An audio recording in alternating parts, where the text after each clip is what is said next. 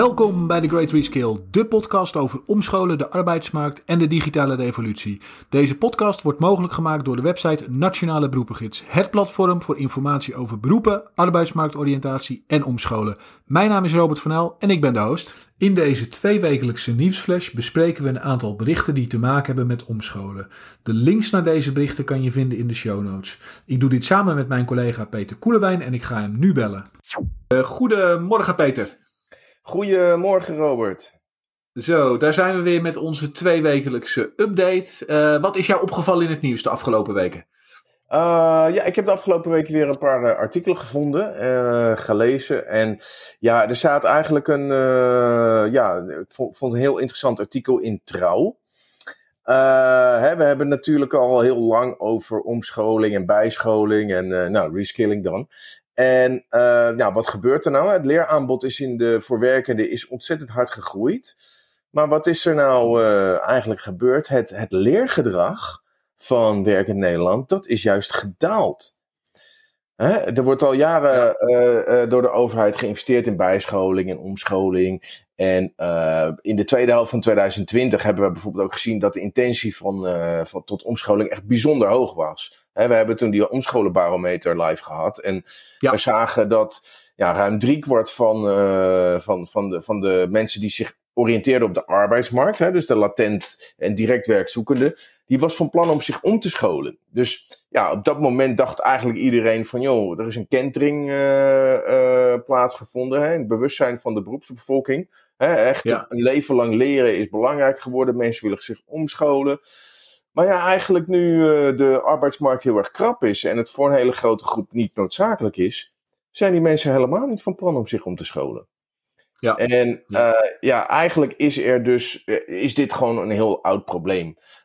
Vooral bij de groep laaggeschoolde flexwerkers, van bijvoorbeeld 55+, die zijn er helemaal niet mee bezig. Weet je, die hebben helemaal geen intentie tot omscholing. Terwijl voor hun het eigenlijk juist heel erg belangrijk is. Ja, want zij zijn natuurlijk de risicogroep. Ja, precies. Ja. Precies. Nee, inderdaad, eigenlijk als er geen noodzaak is, dan zie je dat de intentie of de wil om te scholen eigenlijk vrijwel niet aanwezig is. En en precies wat we net concludeerden, juist de laag opgeleiden, die hebben al een achterstandspositie en die zouden juist in ieder geval flexibel moeten zijn om te gaan omscholen, maar dat blijkt helaas niet zo te zijn, is de conclusie van dit stuk in ieder geval. Ja, precies. Dat is dat komt uit dit stuk naar voren. En wat je wel ziet is dat er mensen bij grotere organisaties of ZZP'ers, vooral de hoogopgeleiden, die zijn wel bezig. Maar voor de rest, is het toch...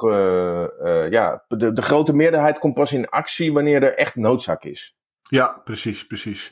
Oké, ik kwam op de website Business Insider een artikel tegen over de stapbudget, Stimulering Arbeidsmarktpositie. De titel van het artikel is: vanaf 1 maart kun je als werkende of werkzoekende €1.000 vergoeding krijgen van de overheid voor een opleiding. We hebben dit artikel al vaker behandeld in deze podcast, maar het is nu natuurlijk bijna 1 maart, dus ik denk goed om dit nog eventjes te bespreken. Wat het eigenlijk inhoudt is eigenlijk een hele eenvoudige maatregel. Er wordt €1.000 ter beschikking gesteld voor iedere werkende of werkzoekende die een opleiding wil volgen. Ja. En voorheen werd dat met belastingaftrek en dergelijke geregeld. Nu is het gewoon €1.000 per opleiding. Dus heel laagdrempelig. Om echt te stimuleren dat mensen opleidingen gaan volgen. En wat ik dan begrepen heb uit het artikel, is dat het voor de duurdere opleidingen is het wellicht wat minder gunstig. Het is gewoon een standaard bedrag. Dus als je daarmee uitkomt met die €1.000 is dat prima. Voor duurdere opleidingen kon je voorheen nog wat dingen doen met de belastingaftrek. Ja, dat is nu dus niet meer mogelijk. En er is €218 miljoen voor uitgetrokken vanuit de overheid. En ze hopen 300.000 mensen hiermee te helpen. Dus ik ben benieuwd of ze dat gaat lukken. Ja, dat ben ik ook. Het is absoluut interessant, juist voor de groep waar we het net over hadden. De laag opgeleiden. Want die zijn helemaal niet bezig met belastingaftrek en dat soort dingen. Dus voor hun is een subsidie, komt veel beter uit. Maar voor anderen, bijvoorbeeld ook voor ZZP'ers, is deze regeling eigenlijk niet zo gunstig. Ja. Maar goed, het is, laten we hopen dat het inderdaad bijdraagt aan voor de kwetsbaren op de arbeidsmarkt. En dat zou dus de bedoeling moeten zijn van deze regeling. Ja. In ieder geval, laat ik het zo zeggen, een aantal belemmeringen zijn hiermee dus weggehaald. Hè. Dus het is echt heel laagdrempelig. Dus laten we hopen dat dat tot gaat leiden tot... Tot het feit dat mensen meer opleidingen gaan doen. We blijven het in de gaten houden. Yes. Ja, yes. Ja, ik kwam nog een ander artikel tegen op EenVandaag. Gaat over budgetten voor omscholing. Rotterdam heeft hiernaast ook zijn eigen initiatief. Al een tijdje. Hè? De stad stelt €2500 beschikbaar voor elke inwoner van Rotterdam die een opleiding of cursus wil doen op mbo-niveau. Ja. En ze kwamen met een heel leuk voorbeeld. 33-jarige Lindemar Lovera. Die was eigenlijk al een aantal jaren uit die verschillende dingen gedaan. Hij heeft bij een deurwaarderskantoor gewerkt. Vond hij niet zo leuk. Als heftruckchauffeur is hij aan de slag geweest. Ja, dat deed hem ook niet. Hij heeft de kapperszaak van zijn moeder geprobeerd te runnen. Dat paste ook niet bij hem. En ja, eigenlijk wilde hij gewoon heel graag iets doen in de ouderenzorg. En voor hem was dus het scholingsfonds van de gemeente Rotterdam echt een oplossing. En hij is dus begonnen, hij gaat binnenkort beginnen aan die opleiding tot verzorgende. En dat komt dus uit het scholingsfonds van €28 miljoen. Speciaal binnen Rotterdam is dat. En de wethouder Richard Motti zegt, hij vindt het een noodzakelijke investering, want gemiddeld genomen zijn Rotterdammers lager opgeleid dan andere mensen in Nederland. En dat komt omdat het een havenstad is. Hè? Er is altijd ongeschoold werk, maar tegenwoordig is dat niet meer zo. En er is een heel groot tekort aan mbo-gescholden. Dus wat ze eigenlijk ook zien is dat mbo-studenten niet altijd, of vaak niet, of in veel gevallen geen opleiding kiezen die... Hè, ze kijken niet naar de baankansen. En daardoor is er bijvoorbeeld een heel groot tekort in de bouw- en delfstofverwinning. Er zijn 10.000 vacatures, maar 600 studenten. Dus er is gewoon een hele grote gap. En dit scholingsfonds, ze hopen dat daar een bijdrage levert aan het verkleinen van de gap. Precies. Nou, goed. Wat ik nog wel grappig vond om te lezen, het is het scholingsfonds is gefinancierd met de opbrengst van de verkoop van Eneco. Ja. Dus op die manier wordt het gefund. Dus ja. Nee, maar nogmaals, goed initiatief. En wat ik ook goed vind, is dat ze echt puur kijken naar het individu. Hè. Het zijn bijna maattrajecten, om te kijken wat bij iemand past. Hè, zodat het geld wat dat betreft op een zo goed mogelijke manier wordt besteed. Of dat is in ieder geval de insteek. Precies. Ja, dus ja. Ja, ik kwam in de Volkskrant een column tegen van Peter de Waard, die wel een glimlach op mijn gezicht deed verschijnen. Zijn de meeste thuiswerkbanen eigenlijk bullshit jobs? Dat is de titel van het artikel. Ja.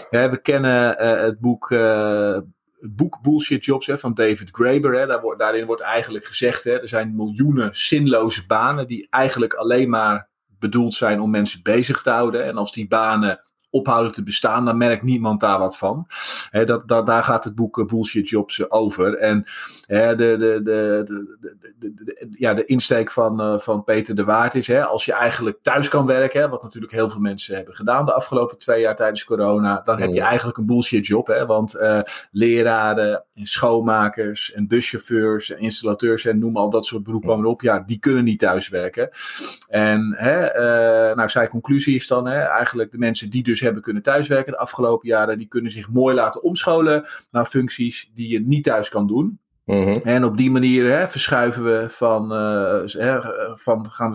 van bullshit jobs naar essentiële banen. En kunnen we op die manier ook de tekorten die er natuurlijk zijn in de essentiële beroepen oplossen.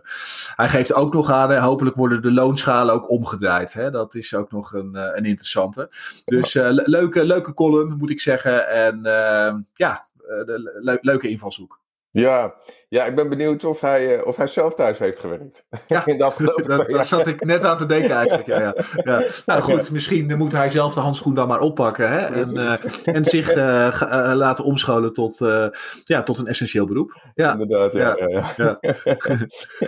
Ja, mooi. Ja, ik kwam nog een kort artikeltje tegen op PZC. We hebben natuurlijk in Nederland het over het grote personeelstekort. Maar dat is niet alleen in Nederland. In de zuiden, in België speelt dat ook. En specifiek bijvoorbeeld in Brugge, een toeristisch stadje. Daar zijn een heel groot tekort aan verpleegsters. En vooral schoonmakers niet te vinden. Het is dus inderdaad gewoon een hele uitdaging om daar aan mensen te komen. Staat daar ook hoog op de agenda. En wat er eigenlijk, zeker voor dit soort beroepen, bijvoorbeeld voor de schoonmakers, maar verpleegsters, daar is dus de oplossing voor toch, om iets te kijken naar omscholing weer. Anderzijds moet er toch ook weer worden gekeken naar bijvoorbeeld mensen met een arbeidshandicap, zij-instromers of herintreders. Ja. Eigenlijk, situatie is eigenlijk heel erg vergelijkbaar met die in Nederland. Hè? Dezelfde soort beroepen waar het tekort aan is. Hè? Ook allerlei initiatieven vanuit de overheid, vanuit het bedrijfsleven of gecombineerde initiatieven. Heel erg vergelijkbaar, viel mij op. Ja, dat vond ik ook, ja. En hier verderop inhakend, hè, misschien is het leuk om binnenkort een keer een soort van special te doen. En dat we specifiek kijken naar gewoon een aantal landen in het buitenland, andere landen dan Nederland, hè? Hoe het daar zit met omscholing, arbeidsmarkt. We hebben nu even kort België behandeld. Misschien is het leuk om ook even naar wat andere landen te gaan kijken. Maar misschien is dat leuk om op de agenda te zetten. Ja, goed idee. Moeten we doen. Gaan we doen. Ja. Oké.